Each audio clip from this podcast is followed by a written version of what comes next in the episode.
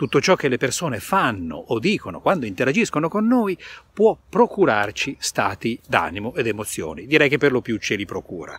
Pensate a quando ci procurano stati d'animo, per esempio, di irritazione, di rabbia, di fastidio, di frustrazione. Perché accade tutto questo? Beh, spesso il coinvolgimento emotivo può essere eccessivo. Facciamo un esempio.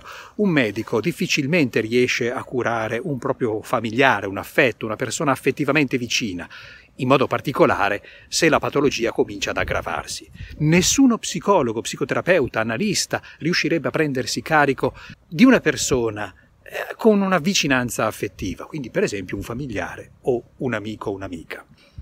Ma in realtà c'è dell'altro e questo ha a che fare con il rispecchiamento. Vi è mai capitato di essere particolarmente critici nei confronti del comportamento di una persona, soprattutto quando questa persona è vicino affettivamente a voi, un vostro caro amico, un'amica, un, un familiare? Ma per quale ragione diventiamo più esigenti nei confronti di queste persone? Non è semplicemente che noi teniamo particolarmente a loro, ma spesso in realtà noi ci rispecchiamo nei loro comportamenti. Spesso cioè è come se vedessimo lo specchio di noi e magari in comportamenti che tenevamo in passato e che abbiamo ripudiato, in cui cioè oggi non ci riconosciamo più e non sentiamo più nostri. E allora ci chiediamo nel nostro intimo, ma per quale ragione fai questa cosa? No, no, è sbagliata, io questa cosa l'ho vissuta, l'ho superata, adesso tocca a te, ed ecco che su questo ci infervoriamo più che non sul resto. Il rispecchiamento è fondamentale. Allora guardiamo le volte in cui stiamo rischiando di rispecchiarci. Questo succede per esempio con i clienti, con i collaboratori.